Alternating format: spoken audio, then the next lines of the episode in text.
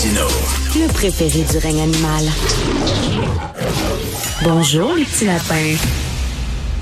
Ça prend beaucoup de courage pour aller à l'encontre du supposé consensus qu'il existerait, qui existerait euh, chez euh, les sexologues, chez les psychologues à propos de euh, toutes les questions concernant les enfants trans et l'identité de genre. Hein. On dirait qu'on n'a pas le droit de poser des questions. Dès qu'un enfant semble un peu mal dans sa peau, euh, se pose des questions sur, je sais pas, je un gars, je une fille, ou le petit gars, mettons, il, met les fous, il, met les souliers de sa mère à talons hauts qui traîne dans, la chambre puis se promène avec. Ah, il souffre de dysphorie de genre. Là, il a le droit de changer son nom à l'école sans avertir les parents. Puis là, il y a des, des spécialistes qui vont dire, ben là, là, les bloqueurs de puberté, puis le train part. Là. Est-ce qu'on peut dire wow? Est-ce qu'on peut se poser des questions? Et c'est pas vrai qu'il existe un consensus dans la communauté scientifique concernant les questions euh, d'identité de genre chez les enfants. C'est pas vrai. Euh, donc, nous allons parler avec Nicole Desjardins, elle est sexologue, elle est psychothérapeute. Elle a publié un texte que vous devez lire. Ça a été publié euh, dans la section Faites la différence ce week-end dans le Journal de Montréal, Journal de Québec, mais vous pouvez lire ce texte-là sur le site du journal. Elle est avec nous. Nicole Desjardins, bonjour. Bonjour, M. Martineau. Je, dois le dire, vous êtes assez courageuse parce qu'il y a un lobby, faut le dire, là, qui est très organisé et dès qu'on ose poser des questions comme chroniqueur là-dessus, on se fait traiter de transphobe. Alors j'imagine, comme sexologue et psychothérapeute, il doit vanter fort dans votre coin, Madame Desjardins. Oui, vous avez raison, ils vantent assez fort. Puis effectivement, ça me demande une dose de courage, comme vous dites, parce que d'une part, j'ai pas l'habitude de prendre le micro sur la place publique et d'autant plus dans ces circonstances-là. Alors, c'est pas évident, mais donc pour pour la cause, j'accepte de le faire. Mais justement, pourquoi, euh, Madame Desjardins, vous avez dit, moi, je mets ma tête sur le bio, je vais sortir, je vais écrire un texte, puis c'est sûr que je vais me faire critiquer par certains collègues, je vais me faire euh, traiter de transphobe, d'homophobe, ce que vous n'êtes absolument pas. Pourquoi vous avez senti l'urgence de publier ce texte-là? Bien, écoutez, je suis très, très touchée par les appels de parents que je reçois depuis, euh, je vous dirais, deux, trois ans. mon, mon point de repère, je dirais, c'est la pandémie. Alors, avant la pandémie, j'avais un appel de temps en temps de parents qui me demandaient si je pouvais aider leur enfant, particulièrement des adolescents, puis la famille, euh, pour euh, les aider justement à voir comment comment faire face là à, actuellement à tout ce questionnement là. Alors, puis depuis la pandémie, j'ai vraiment observé une augmentation de ces demandes-là. Puis je dois préciser que je ne les reçois pas parce que jusqu'à la pandémie, je me disais bon, c'est pas mon expertise. Mmh. Alors, puis je disais aux parents bon, je vais vous référer, il y a des cliniques spécialisées pour ça. Alors, je me questionnais pas trop, mais là, en, faisant face à l'augmentation de demandes, alors puis évidemment moi, en m'intéressant davantage, puis c'est difficile de pas s'y intéresser non plus avec tout ce qu'on entend là dans les médias et tout ça. Alors euh, là, s'il y a eu comme un trop plein, je vous dirais, dans la dernière année, puis possiblement à cause de mon âge aussi, de, ce que je suis, je me suis dit non, moi j'ai, j'ai pas, j'ai pas, euh, j'ai pas grandi dans ce contexte-là. J'ai, je suis pas allée à l'université dans ce contexte-là où on nous demande de nous taire à tout prix. Alors euh, je trouve ça insupportable. Et là, j'ai pris mon courage à deux mains. Puis je me suis dit bon, moi j'ai pas grand-chose à perdre de toute façon. Je suis en fin de carrière. Alors, je n'enseigne pas à l'université, je ne donne pas de formation, je ne travaille pas dans une équipe, un lieu où on pourrait me congédier, puisque je suis hmm. toute seule, je suis autonome. Alors, je me suis dit, bon, j'ai plus, j'ai pas grand-chose à perdre, et puis je vais être un peu la porte-parole, disons, de plusieurs collègues qui pensent comme moi, puis qui n'osent pas le dire. Ah, ça, c'est, ça, c'est vraiment fâchant, hein, de dire, vas-y au front, euh, Nicole, on est avec toi, mais on, on t'appuiera pas publiquement. On va te dire dans l'oreille, on va te chuchoter que tu as raison, mais on n'ira pas à côté de toi. Et, euh, on, se sent seul un peu, j'imagine, quand on est dans votre position.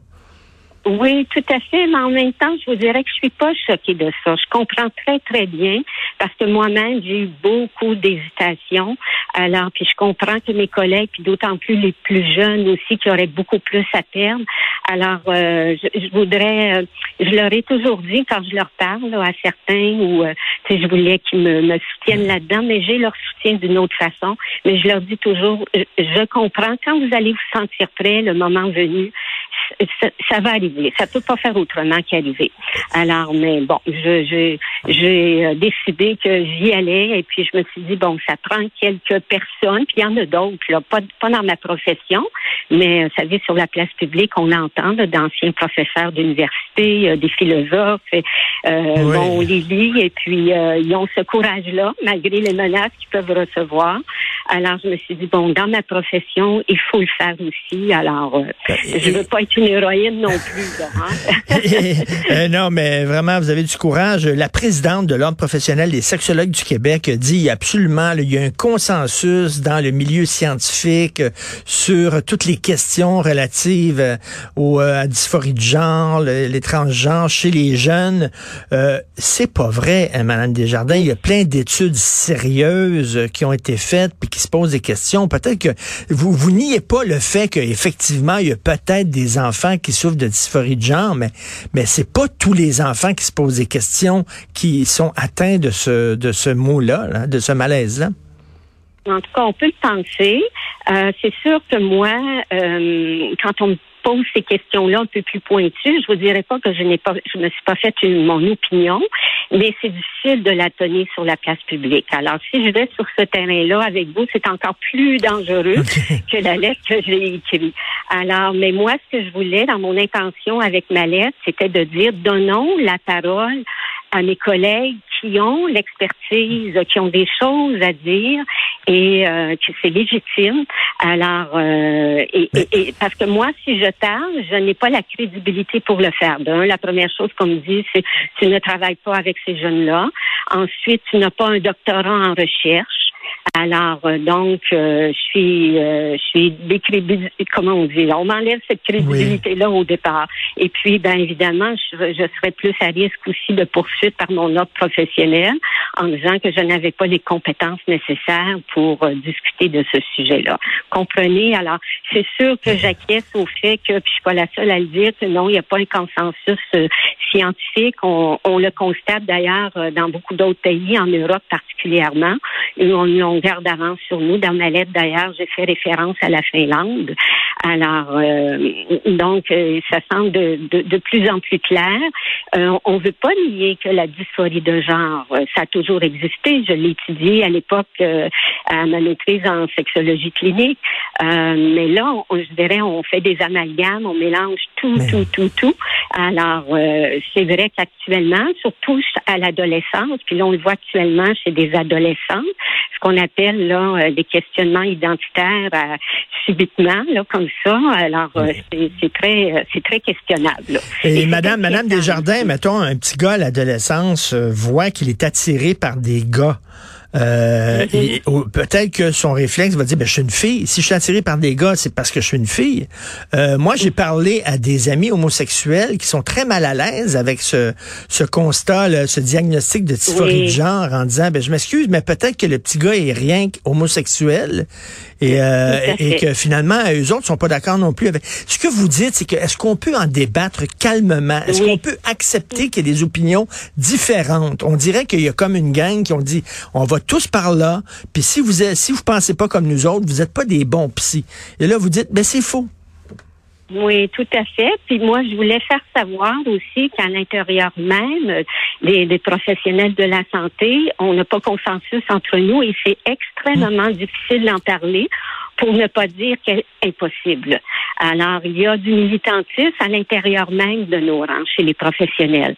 Alors, euh, donc, il n'y a, pas de place par rapport à beaucoup d'autres sujets où, évidemment, c'est pas toujours euh, facile à discuter non plus, euh, qu'on parle des enfants atteints d'un TDAH, qu'on parle de l'autisme, bon, la, la, la, violence conjugale, on peut avoir certaines approches ou compréhension de certaines problématiques où on ne sera pas toujours d'accord. On est quand même capable d'en parler sans se faire dire tu n'as pas le droit de dire ça, sinon je porte plainte. Comprenez? Alors, et, pour l'identité de genre, c'est impossible. Alors, euh, c'est vraiment ça que je voulais. C'est ça. Il y a, il y a, vous, en tout cas, vous luttez, vous luttez contre l'omerta et vous dites penser différemment et risquer parce que maintenant il y a des il y a des psychologues, il y a des sexologues qui ne font pas tellement euh, c'est pas la science qu'ils font, c'est l'idéologie là. Et vraiment, euh, et vous dites là, est-ce qu'on peut en discuter? Et comme vous dites en terminant, il y a des pays qui ont dit euh, si un homme se sent euh, femme en dedans, il va pouvoir participer à des compétitions sportives avec des femmes ou aller dans des dans des pénitenciers pour femmes. Et ces, ces pays-là sont revenus en arrière en disant non non c'est une mauvaise idée de faire ça. Là. Oui, tout à fait. Alors, ça, ça va jusque-là. Donc, il y a beaucoup, beaucoup, beaucoup d'impact hein, sur le point, le plan clinique de comment on intervient, comment on aide ces jeunes-là, comment on aide leur famille aussi, parce que ça a un nombre de chocs là assez. Euh, écoutez, moi, j'ai même des grands-parents là qui, qui sont dans mon bureau. Ils viennent pas pour ça, comme je vous mmh. disais tantôt, je ne les reçois pas, mais euh, les gens, ils savent que je suis sexologue. Alors, ils disent, oh, en passant, vous, vous devez bien avoir une opinion là-dessus, ou vous pouvez, est-ce que vous pouvez nous référer à quelqu'un, un psychologue qui, qui n'est pas nécessairement de cette idéologie-là mmh. et qui pourrait euh, accompagner ma jeune euh, dans, dans tout ce questionnement-là. Puis j'avoue que j'ai un peu de difficulté à le faire parce que c'est pas c'est pas officiel. Donc, quand on parle de la thérapie exploratoire aussi, ça c'est une autre dimension euh, qu'on, qui est difficilement discutable. Alors, euh, puis il y a une loi là, actuellement pour les thérapies de conversion. Alors, moi j'ai beaucoup de collègues comme moi qui disent ben, on ne peut pas les recevoir, on ne va pas pouvoir les aider ces jeunes-là parce qu'on veut pas être accusé de thérapie de conversion ou d'avoir des problèmes avec euh, nos ordres professionnels. Et là, il y a une province canadienne qui vient d'adopter une loi, là d'ailleurs, euh, euh, en disant, ben c'est pas vrai que les enfants ont le droit qu'un petit gars va se faire appeler elle, puis il va changer son nom à l'école sans que les parents soient avertis. Les parents ont le droit de savoir ce qui se passe à l'école avec leur enfant. Et là, les autres, ils ont, ils ont adopté une loi qui va à l'encontre de la loi canadienne. Euh, euh, donc, euh, on voit qu'il y a un malaise dans la communauté, puis c'est important que des gens comme vous, je preniez la parole. Donc, c'est à lire Dysphorie du genre chez les mineurs, malaise chez les professionnels de la santé. Merci beaucoup pour votre courage, Madame Nicole Desjardins, sexologue et psychothérapeute. Merci. Ça m'a fait plaisir. Merci. Bonne journée.